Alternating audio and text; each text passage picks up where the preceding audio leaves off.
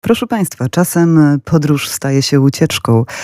Ale to chyba jedynie złudzenie, bo jak zauważył Seneca i powtórzył za nim Gustaw Herling-Grudziński, w ucieczce czy tylko w podróży wiezie się ze sobą właśnie samego siebie. I tylko z samą sobą najczęściej wyrusza w podróż nasz dzisiejszy gość. Podczas wypraw nie liczy czasu ani kilometrów. Bo przecież chodzi o wolność. Zbudowała kilka bambusowych rowerów. Na jednym z nich przejechała tysiąc kilometrów przez Iran i w ten sposób zwiedziła także m.in. Szkocję i Węgry. W sumie była w kilkudziesięciu krajach, poznała tysiące osób, ale marzenie ma wciąż jedno poznawać świat. Dzień dobry, Piotr Wierzchoń, Agata Zalewska. Zapraszamy Państwa w podróż po Bliskim Wschodzie, ale także na poszukiwanie skarbów w Polsce. Podróże małe i duże.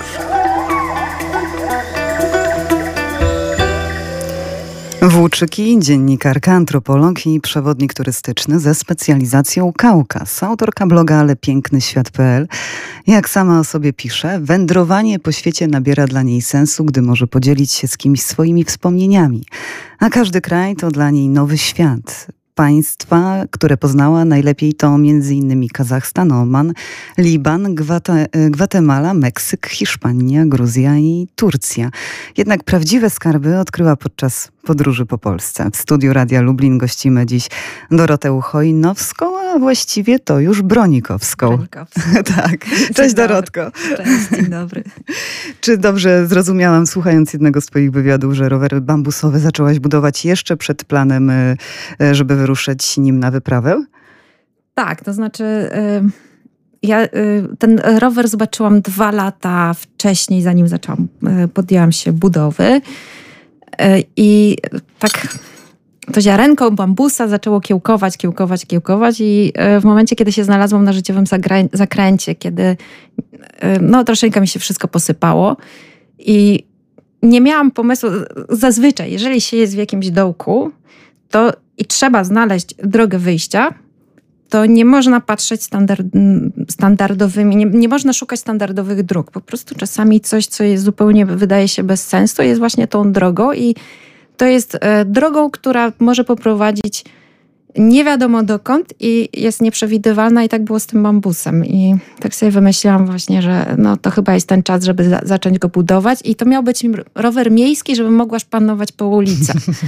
Ale tak się złożyło, że yy, yy, chłopcy w warsztacie, do którego się zgłosiłam, którzy zgodzili się mnie przyjąć, to były takie, takie dobrze zbudowane chłopaki, no się mnie zapytali, a podróżniczka, to dokąd jedziesz? A ja nigdy w życiu na rowerze nigdzie nie wyjechałam poza Warszawę, więc mówię, no co mam im powiedzieć, że po mieście będę jeździć? No to głupota. No to, że no, to gdzieś pojadę, że jeszcze nie wiem. No i zaczęłam myśleć. No mówię, wymarzony rower, wymarzone miejsce. Od, od lat marzyłam po pojechaniu do Iranu. Mówię, do Iranu jadę. No zaczęłam budować. Dziewięć miesięcy urodziłam ten rower.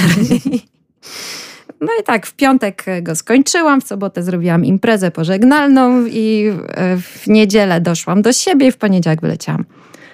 No i miesiąc czasu jeździłam.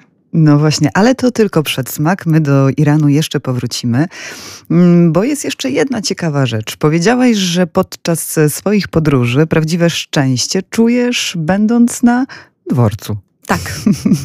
Ja nie wiem, dlaczego to miejsce ma dla mnie aż taką wielką, tak jest dla mnie magiczne, takim, taką ma moc, ale może przez to, że właśnie jest początkiem i końcem.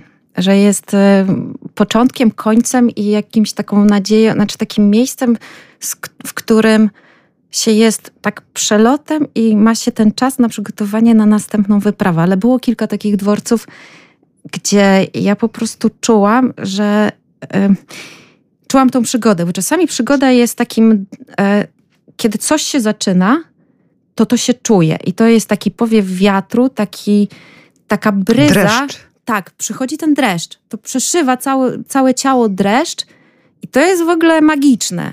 I to właśnie mi się na dworcach zdarzało. Także wiedziałam, że wtedy ten pociąg, który zaraz mnie zabierze z tego dworca, zawiezie mnie gdzieś, czego nie jestem sobie w stanie wyobrazić i lepiej, żebym nie traciła na to czasu. I żyła po prostu.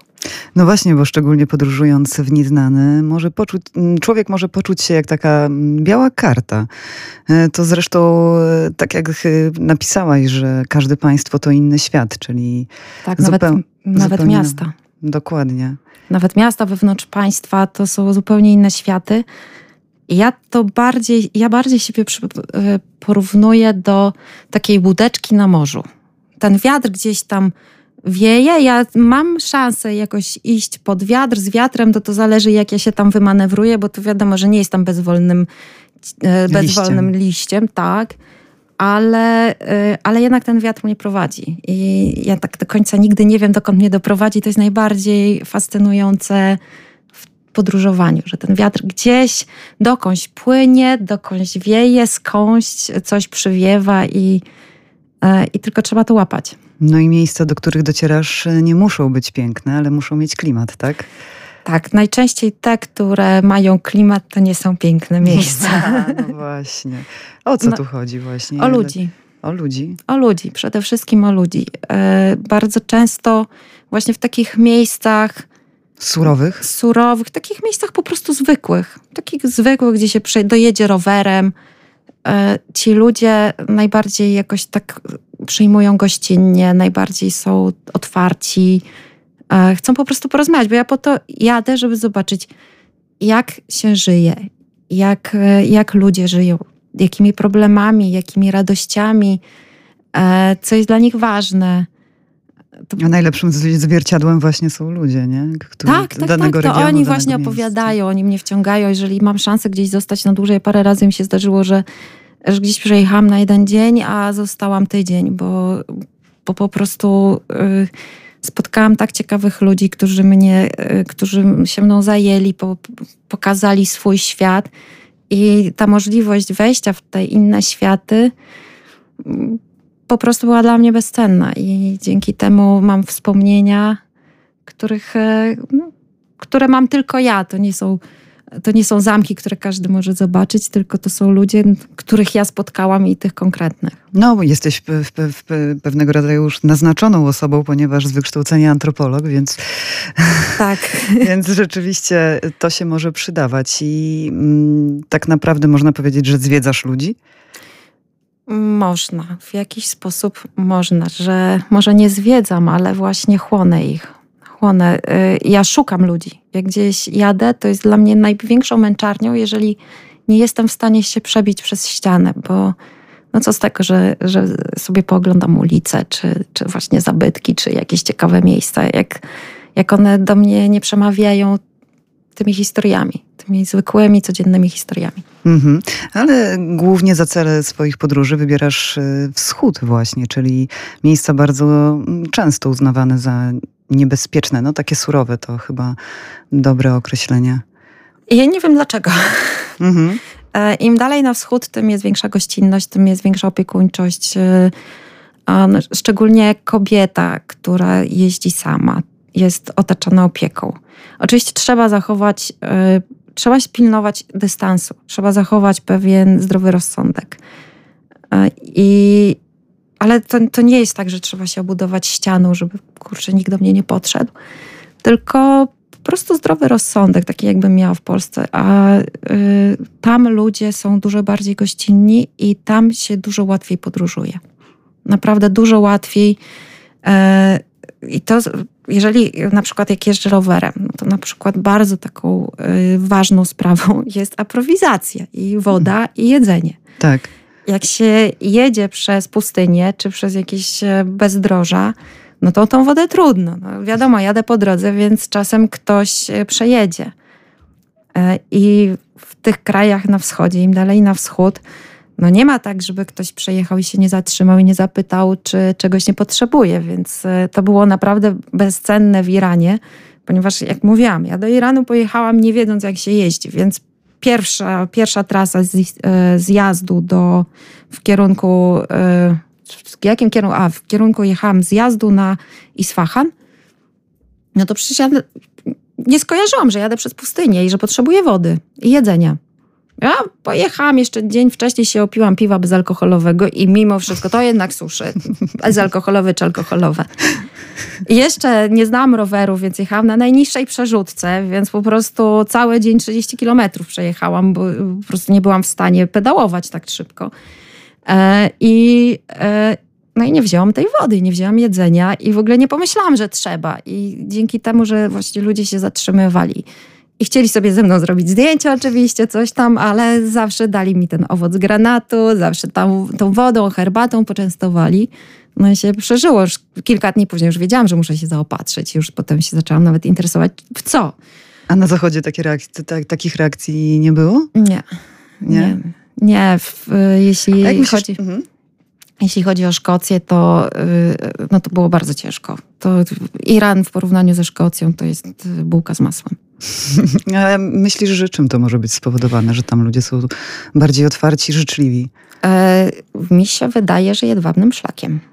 Mhm. Tradycją, przy, y, tradycją, gościn, tradycją gościnności, która y, się wywodzi jeszcze właśnie z tych karawan kupieckich, które się otaczało opieką, bo te karawany przynosiły dobrobyt i trzeba było się tymi kupcami też w jakiś sposób y, Zat, zatroszczyć. zatroszczyć.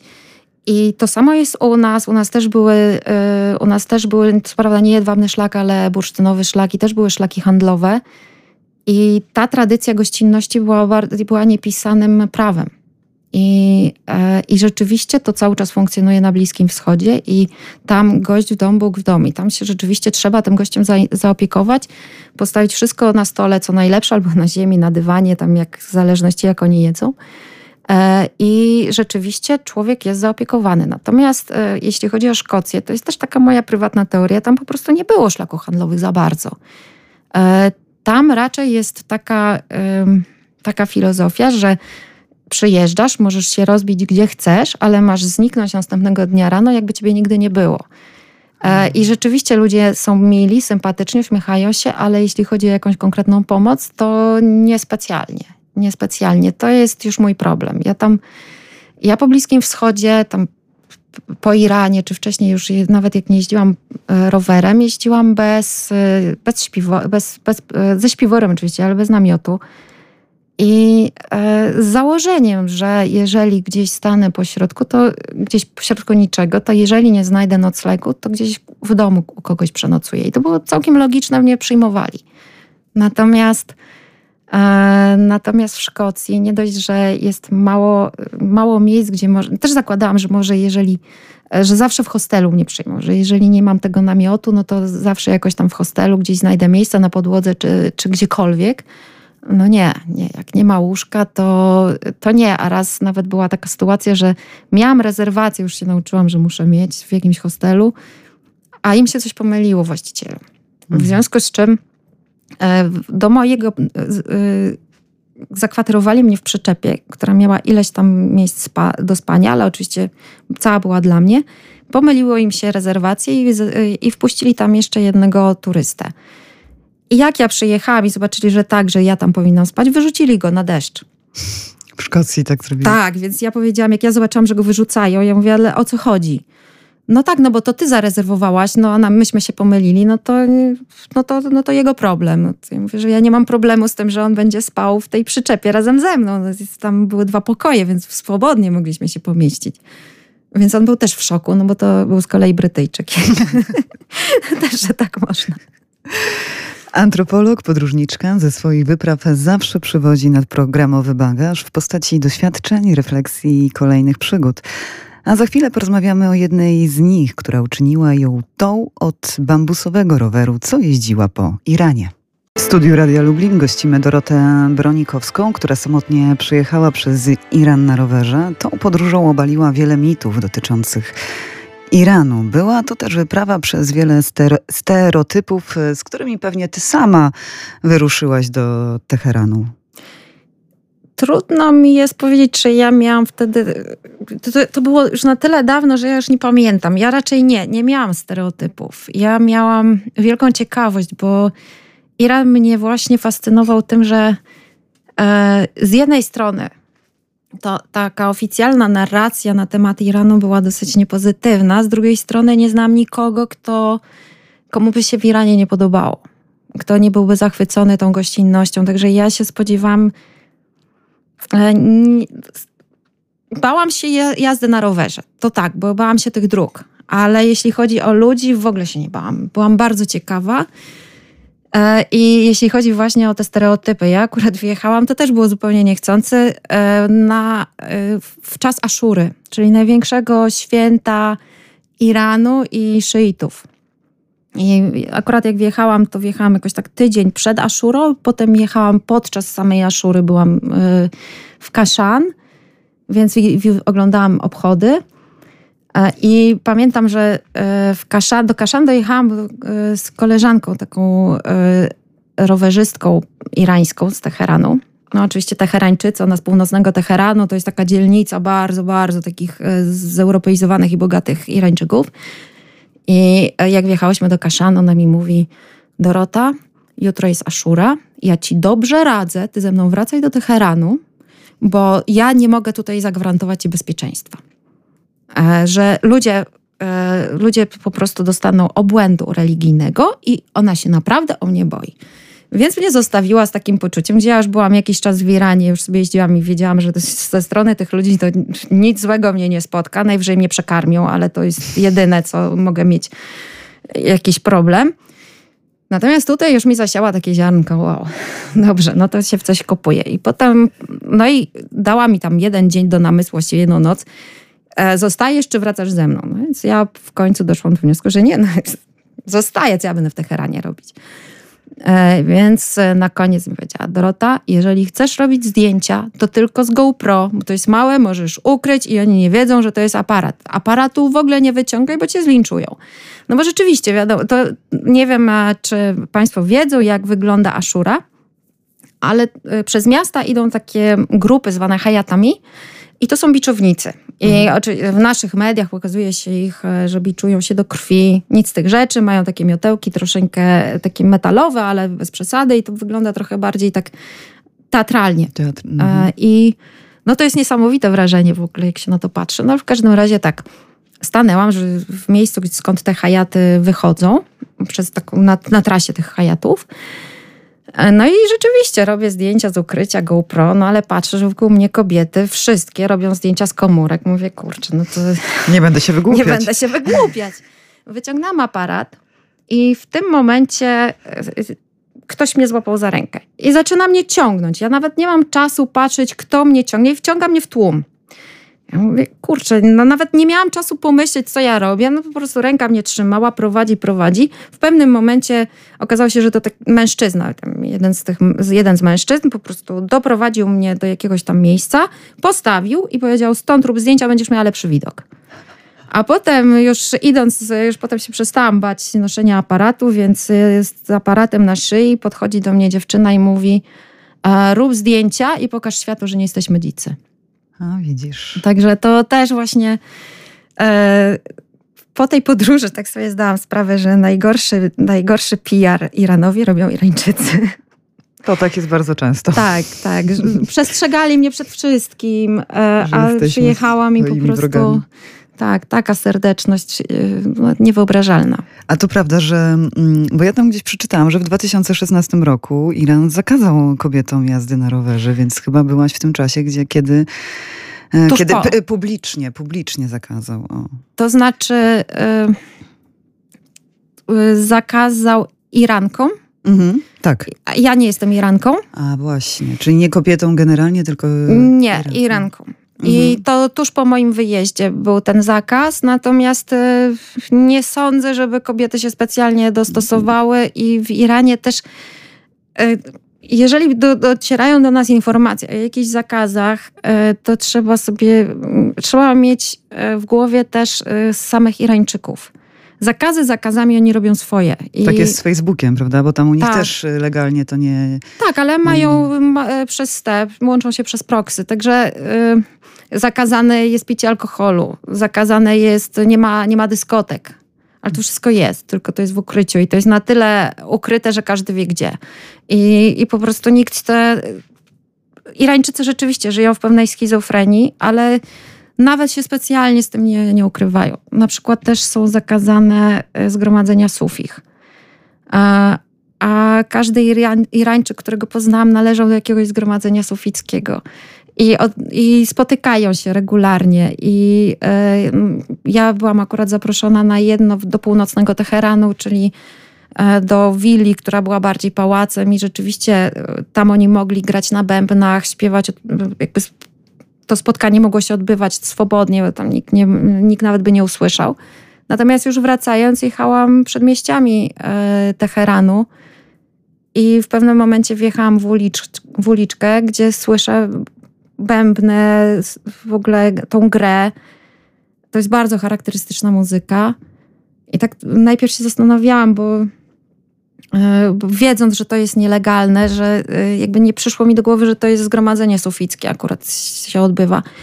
To, to, to, to było spotkanie sufich i Aha. cała ulica o tym wiedziała. No to, to, to po całej ulicy się niosło. Także to jest taki poziom konspiracji mm. i taki poziom przestrzegania oficjalnych nakazów i zakazów. Także jedno, co mówi się oficjalnie, a trzeba wziąć pod uwagę, że Irańczycy są bardzo zeuropeizowani, bardzo tak żyją po swojemu i są bardzo niezależni i, i jak to trafia, dokąd to trafia, to też... A jak napotkane kobiety na ciebie reagowały? Oj. One w, one w hijabach przecież, nie wiem, często nie. Nie, nie. nie Jak tam chust? czasem niektóre miały chust, oczywiście, ale to też zależy gdzie. No, jedne rzeczywiście były w tych e, e, zakryte, inne, inne nie. Czadory chyba, tak? W czadorach, tak, mhm. w czadorach. E, ale one po prostu lubią chodzić w tych czadorach. Niektóre. Inne miały tylko chusteczki tak narzucone, żeby, e, żeby, żeby były. Natomiast jak wjeżdżałam na przykład do małych miejscowości, to te kobiety prawie że się o mnie biły, bo każda chciała mnie zaprosić do domu. E, więc ja naprawdę przejechałam tysiąc kilometrów na rowerze i utyłam, bo ja jadłam po dwa, trzy obiady dziennie czasami. To się nie da przejeść. To, to się nie da wyjeździć tego na rowerze. A to kobiety, to też trzeba powiedzieć, że w Iranie kobiety są po prostu twarde, silne, rządzą, trzęsą wszystkim. A mężczyźni Szczególnie... zniewieściali? Mężczyźni e, pod butem są, tak, pod tak. One po prostu tymi mężczyznami trzęsą i trzęsą domem, więc jeżeli to ciekawe, one widziały... nie pomyślał, prawda? Że są właśnie... mega silne kobiety, to są tak charakterne i jeżeli one widziały rowerzystkę, no to, to nie mężczyzna mógł mnie zaprosić do domu, to właśnie kobieta. I one nie to, że zapraszały, one mnie ściągały, więc to tak. No nie miałaś wyjścia. Nie. Dorota Bronikowska, miłośniczka świata, z perspektywy sionełka podróży nauczyły ją, że inne nie znaczy niebezpieczne i trudne. Ostatnio zaczęła kolejną podróż w nieznane, a mianowicie podróż w błękicie, ale o tym już za kilka minut. W studiu Radia Lublin jest z nami Dorota Bronikowska. Kawał świata zjechała na własnoręcznie zrobionym bambusowym rowerze. A ostatnio wyruszyłaś w kolejną podróż w błękicie. Cyjanotypia. Napisałaś, że jest jak przygoda w nieznane. Tak, jest przygoda w nieznane, ponieważ e, nigdy nie wychodzi tak samo. Jest, e, można pi razy drzwi przewidzieć ostateczny efekt, a i tak zawsze zaskakuje. Jest to jedna z najstarszych technik fotograficznych. E, zdjęcie jest zrobione metodą stykową, utrwalane, znaczy wywoływane słońcem, promieniami UV, a wywoływane wodą. Także, Efekty są niesamowite, proszę Państwa. Tak, tak. A poza tym ona jest bardzo taka e, ekologiczna. No, właściwie nie chciałabym nadużywać tego słowa, ale E, cyanotypia e, sama z siebie jest błękitna, ale jeżeli ją się odpowiednio wsadzi do odpowiednich naturalnych, naturalnych barwników, czyli herbata, kawa, zmienia swój kolor. I to jest w niej fascynujące, że można właśnie e, naturalnymi, naturalnymi roślinami, substancjami jeszcze podkręcić efekt tej cyanotypii. No i to jest taki dla mnie pomost łączący teraźniejszość e, z XIX wiekiem, z, z, z przeszłością. E, I temu, tym, na, tym moim zdjęciom z różnych wyjazdów nadać właśnie tak, cofnąć trochę ten czas o te 100 lat. I no właśnie, jaki świat jest na tych fotografiach? Jak, jak, jak wygląda jest... rzeczywiście. E, ja patrzę na, na nie i tak sobie mówię, że. Yy, tu jest właśnie ten łącznik, że niewiele potrzeba, żeby nasz świat przedstawić i y, w stylu, znaczy, że niewiele różni nasz świat od tego świata sprzed 100 lat. Że te fotografie pokrywają się i rzeczywiście i, i, i że mamy, jesteśmy jakąś kontynuacją i ta, ta łączy, łączy nasz, nas z przeszłością nadaje ten taki, taki charakter. Natomiast e, też teraz sobie zaczęłam wywoływać zdjęcia stare właśnie w cyanotypiu. Każdy ma, ja mam e, w albumie takie, taką rodzinną fotografię, która przeżyła oj, nie jedną podróż z Petersburga na Syberię, to też taka rodzinna podróż, potem jeszcze na Monte Cassino i z Monte Cassino do Rzymu i z Rzymu wróciła do Warszawy no właściwie nie wróciła, tylko po prostu sobie przejechała w kolejny, kolejną podróż. To jest zdjęcie mojej babci i e, to jest malutkie zdjęcie 9 na 13 i byłam ciekawa, czy to się da zrobić, powiększyć i wywołać w cyanotypii i rzeczywiście powiększyłam do formatu A4 i efekt jest naprawdę fajny. Teraz się uczę robić cyanotypie kolorowe, więc jestem ciekawa, y, jaką sukienkę, w jakim kolorze jest sukienka mojej babci na, tym, na tej fotografii. Ale to jeszcze przede mną, bo mi nie wychodzi na razie. I, e, no i właśnie, i teraz myślę o takiej wystawie tych starych fotografii, bo fotografia to też historia, to, to też. E, e, to też właśnie jakieś, jakieś emocje i to też podróże. No właśnie, bez. I w bez czasie, i w przestrzeni, każda z tych fotografii, szczególnie te, które są w Polsce, mają swoje historie. nie, ma, nie ma siły, żeby nie miały. E, I, I chciałabym taką wystawę właśnie jeszcze zrobić, ale, no, ale na razie jeszcze jest, jestem na etapie uczenia się i. A w podróży masz taką swobodę, jeżeli chodzi o fotografowanie właśnie ludzi? Czy gdzieś są jakieś zakazy na przykład dotyczące To zależy od miejsca. To zależy od miejsca, bo y, rzeczywiście w Iranie y, ludzie bardzo chętnie się fotografują. To jest zawsze na takiej zasadzie. To jest jakaś wymiana. Ja daję swoją twarz, oni mi dają swoją twarz. Mhm. Y, Irańczycy lubią fotografować, lubili fotografować mnie, Oczywiście przyjechał freak na, na, na rowerze z, drew, z bambusa, z trawy, e, więc oni sobie ze mną robili zdjęcia, więc ja sobie robiłam z nimi. Jest to wymiana. E, w, w innych miejscach, e, na Bali po prostu ludzie lubią się fotografować, e, ale w Gwatemali niekoniecznie. I, e, I ja też wiem, ja to szanuję, no bo oni nie muszą chcieć pokazywać swoje, dawać jakby mi swoją twarz. Natomiast e, e, na przykład w Gwatemali e, zrobiłam coś takiego, poznałam taką fundację, tak, takich ludzi, którzy prowadzą fundację dla dzieci, majańskich dzieci. To naprawdę jest to bardzo, bardzo, bardzo biednych rodzin, bardzo jakby zapuszczonych i opuszczonych bez żadnej opieki socjalnej, społecznej. I ja się z nimi mówiłam w ten sposób, że słuchajcie, ja przyjadę do Was, spędzę z Wami dzień i noc, będę robić zdjęcia e, i umawiamy się, że ja Wam te zdjęcia zostawiam i Wy macie je do własnej promocji, do, do zbierania funduszy i tak dalej. I ja je też będę miała i ja z nich korzystam. I to jest taki zdrowy układ. Ja sobie te zdjęcia też pokazuję na pokazach, pokazuję, opowiadam o tych dzieciach. A przy okazji wiem, że, że oni tych zdjęć używają i rzeczywiście w ich materiałach promocyjnych, czy w ogóle w, na Facebooku te zdjęcia cały czas funkcjonują. Mhm. Więc e, ja uważam, że to jest taki najzdrowszy układ. Ja jeszcze coś innego robię. E, ja robię generalnie od, od wielu lat jeżdżę z pokazami i mhm. robię pokazy podróżnicze.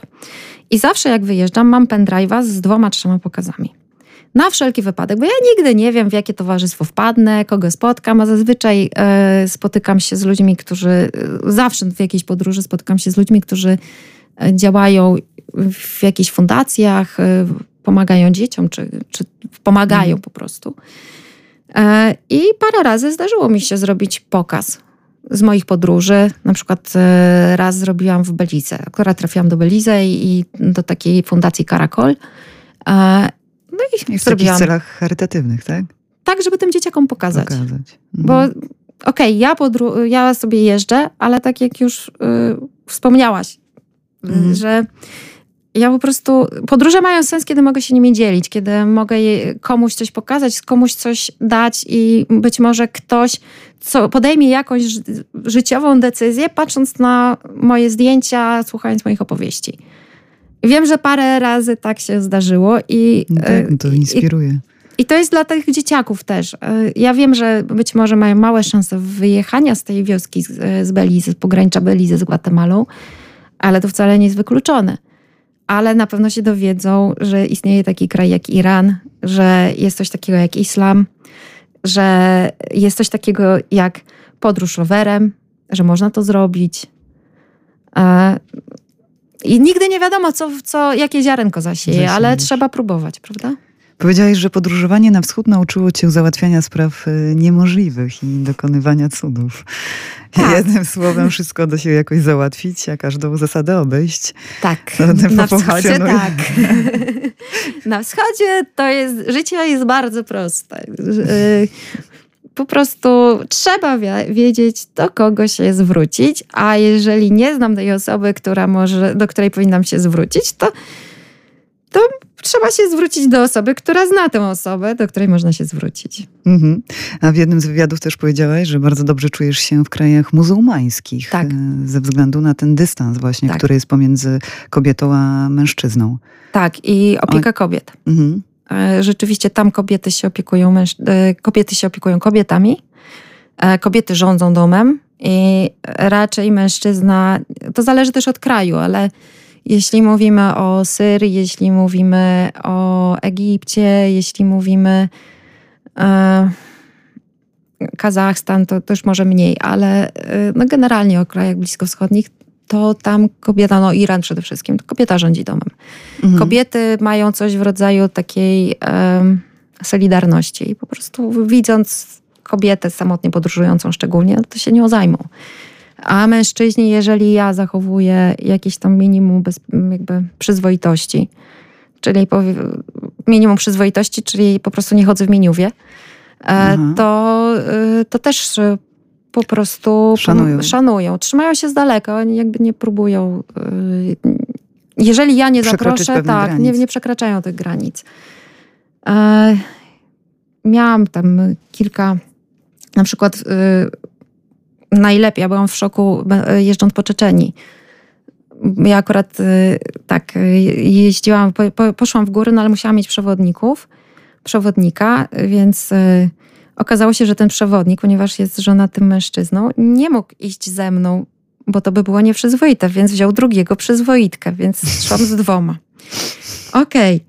Natomiast już na miejscu y, też y, gdzieś tam wylądowaliśmy w jakiejś miejscowości E, no i mieliśmy spać w namiocie, wszyscy troje.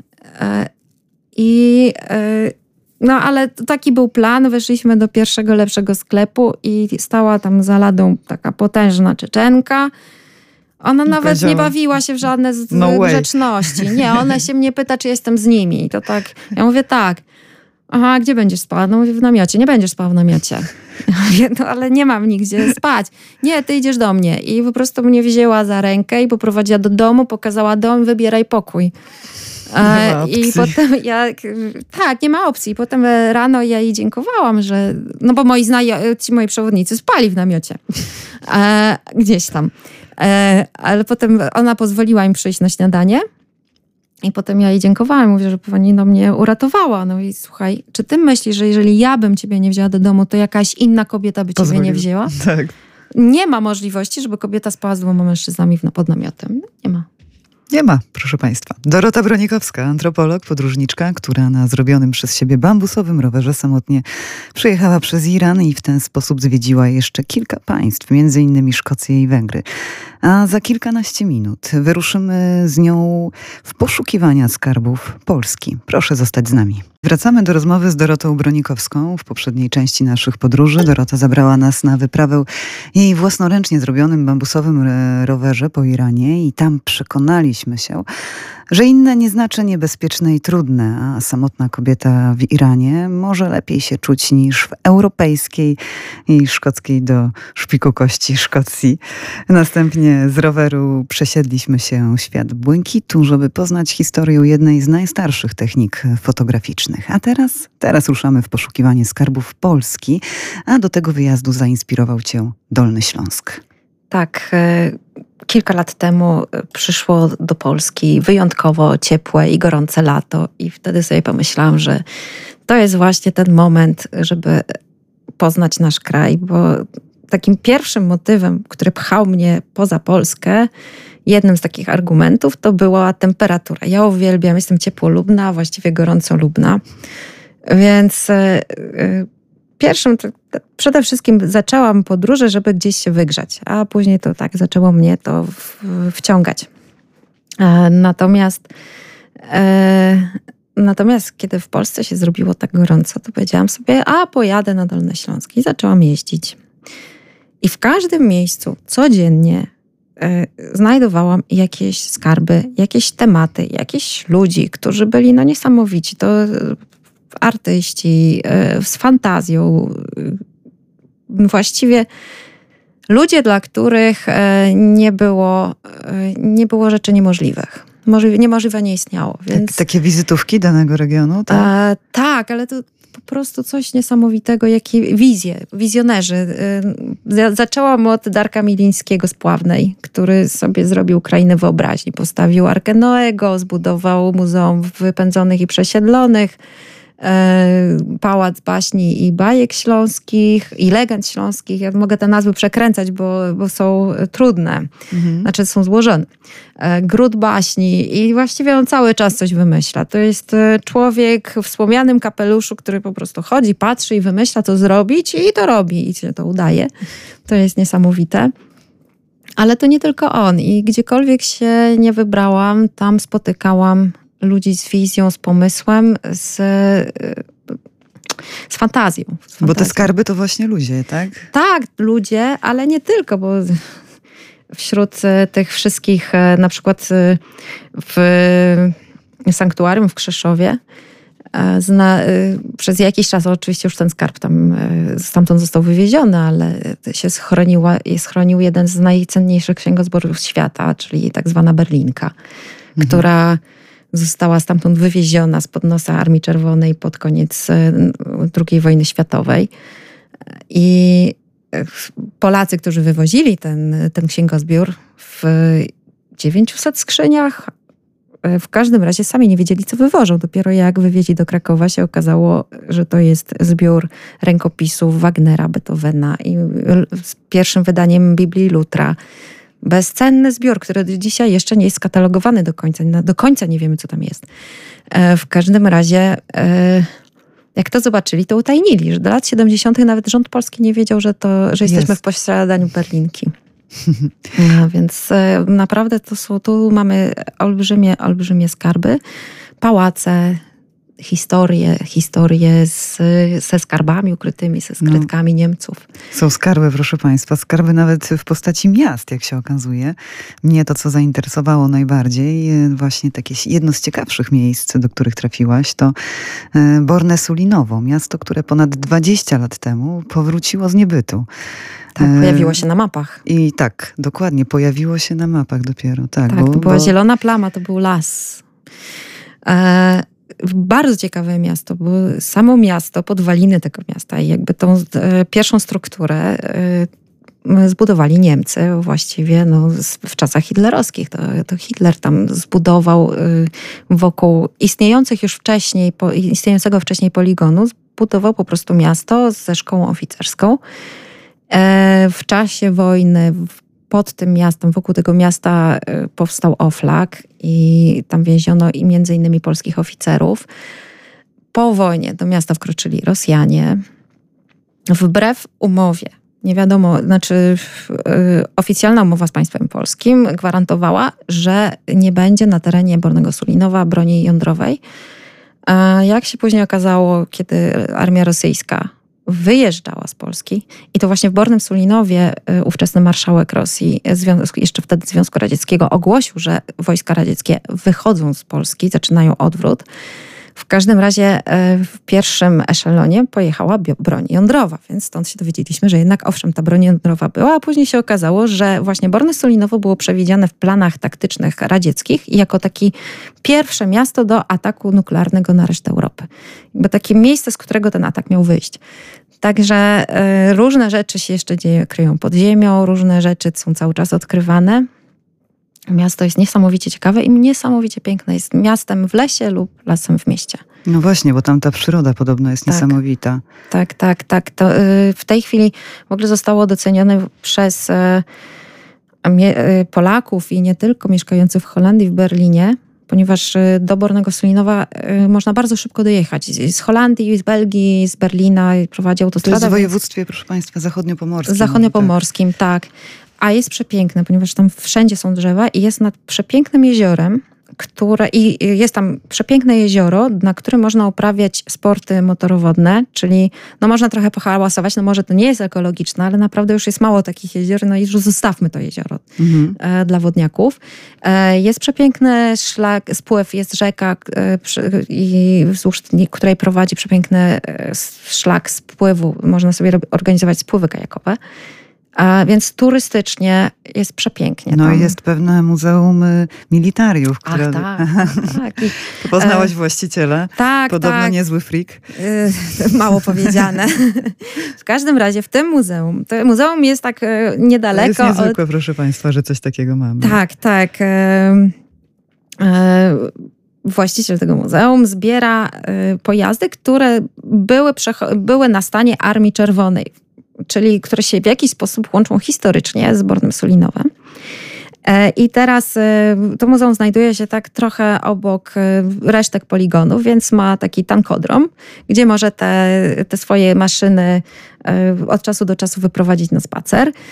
Ma kilka czołgów, kilkanaście wozów bojowych i jeszcze Które jakieś wyrzutnie rakiet. Działają. Wszystko działa, wszystko można wyprowadzić w każdej chwili. Uwielbia amfibie, w ogóle jest objeżdżał amfibię dla Wojska Polskiego, bo jest ekspertem od amfibii. W każdym razie e, co sobotę organizuje takie przejażdżki na wozach bojowych i oczywiście można też zamówić przejażdżkę czołgiem. Jest to naprawdę niesamowite, e, niesamowite przeżycie, po tym tankodromie szczególnie. E, ale, no, ale to kosztuje, bo tak. czołg tak 700 litrów na 100 kilometrów. Metrów palenie, tak, także tak, tak. to, to taki nie... oszczędny i, I on, e, to jest muzeum, które można normalnie odwiedzić? Tak, tak. tak można... Ono jest otwarte i, i zazwyczaj e, tutaj właściciel e, oprowadzi i robi to perfekcyjnie. Mhm. Także tutaj też mogę zaprosić, ja nie prowadzę jakoś tak specjalnie mojego kanału YouTube'owego, ale jest filmik z muzeum u mnie na YouTubie, na kanale Ale Piękny Świat, więc też można, można sobie obejrzeć, posłuchać, zobaczyć to i i no, warto odwiedzić naprawdę. Mhm. Dorota Bronikowska, podróżniczka, antropolog, e, podczas swojej wyprawy po Polsce odnalazła prawdziwe skarby ludzi, którzy tworzą region oraz historię, które go opisują. A do rozmowy wracamy już za kilka minut. W studiu Radia Lublin gościmy Dorotę Bronikowską, podróżniczkę i miłośniczkę krajów Bliskiego Wschodu. Kilka lat temu samotnie przyjechała bambusowym rowerem przez Iran. Za tę wyprawę została nominowa nominowana w plebiscycie Travelery w kategorii Podróż Roku. I czy to właśnie ta podróż była tą wyprawą życia? Tak naprawdę to miałam kilka takich wypraw życia, bo człowiek, życie to są etapy. I w moim życiu zdarzyło się kilka podróży, które jakby zmieniły mnie, zmieniły bieg zdarzeń, moje spojrzenie na świat. I pierwszą taką podróżą był Liban, wyjazd do Libanu dawno temu. Wtedy zrozumiałam, że można samemu podróżować, że e, ten świat, ten Liban nie jest taki straszny, nie jest tak niebezpieczny, jak się mówiło, bo to było tuż po wojnie. To było akurat wjechałam, dwa razy byłam w Libanie, za, za każdym razem między wojnami, to nie jest tam trudno trafić, no znaczy tak. na, w sensie na wojnę. Potem taką podróżą, która też bardzo mnie zmieniła, to była podróż do Meksyku. To pojechałam sobie na trzy miesiące i wtedy odkryłam, że rzeczywiście jest. Y, nauczyłam się tego płynięcia. To, to, te trzy miesiące dały mi ten czas, żeby dać się nieść tej fali. Mhm. Kolejną, kolejnym przełomem był pobyt w Czeczeni gdzie y, też jeszcze u nas cały czas funkcjonowała wojna, obraz Czeczenów, którzy no, są lekko mówiąc niebezpieczni. I spotkałam się z taką jeszcze średniowieczną rycerskością, jakimś takim, taką opieką niewyobrażalną, taką gościnnością bardzo troskliwą. Nie taką na pokaz, y, ale troskliwą. Potem właśnie był ten Iran, kiedy zbudowałam rower i wtedy rzeczywiście jak wróciłam, to znajomi mówili, że jestem zupełnie inna. To mhm. mi dało taką siłę, że rzeczywiście można pojechać. Że jakby to nie chodzi o to, że można pojechać na rowerze.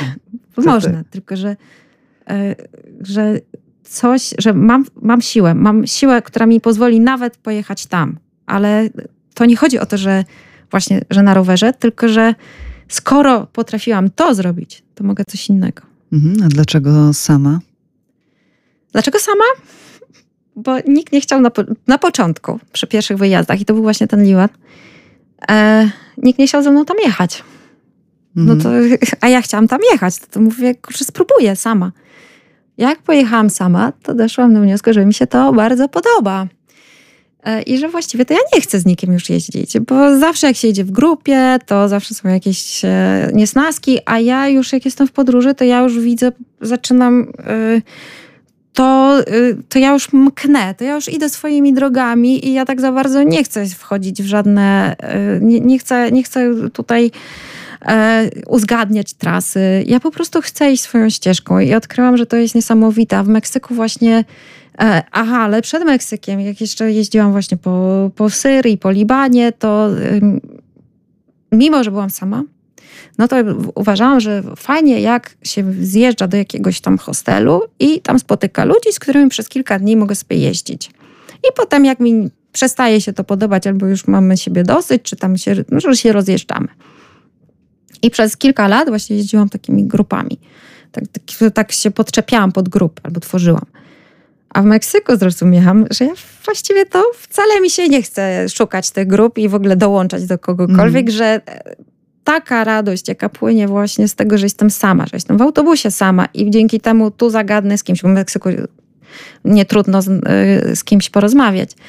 Są bardzo rozmowni ludzie. Ale potem odkryłam, że to nie tylko w Meksyku, to wszędzie są ludzie rozmowni, tylko po prostu trzeba do nich wyjść, uśmiechnąć się i potem sama rozmowa płynie i ta podróż jest zupełnie inna, bo wtedy rzeczywiście zaczynam podróżować po, po domach, po sercach. I, i A jak się podróżuje? Znaczy jak, jak to wygląda, jak się jest w krajach, które są właśnie naznaczone wojną? Ludzie są inni. E, mają bardzo duży.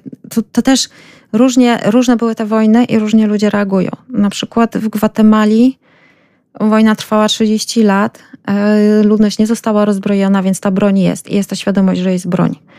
A to daje im takie poczucie bezpieczeństwa? I tam jest niebezpiecznie. A, jest tam jest niebezpiecznie. Teraz jest trochę bezpiecznie, ale tam jest. Tam jest ta broń, są przy okazji weszły gangi, jest, e, to jest szlak przemytu. Więc na różnych poziomach jest to niebezpieczeństwo. Natomiast tam było bardzo, bardzo rozwinięta siatka agentów, donosicieli. I y, te rodziny są bardzo pokiereszowane wojną i jest ten dystans. Jeżeli y, mamy Meksykanów, którzy są bardzo radośni, zabaw, bawią się, są tacy bardzo rozrywkowi, o tyle Gwaltemalczycy w ogóle podchodzą z dużo większą rezerwą, ale jak już się z nimi zaprzyjaźni, to to jest o wiele taka y, prawdziwsza, prawdziwsza przyjaźń, więź niż, niż z Meksykanami. E, moje przyjaźnie z Gwatemalczykami trwają do dziś. My się cały czas jesteśmy w jakimś tam kontakcie, mimo że ja już tam, moja ostatnia podróż to było chyba z 6 lat temu.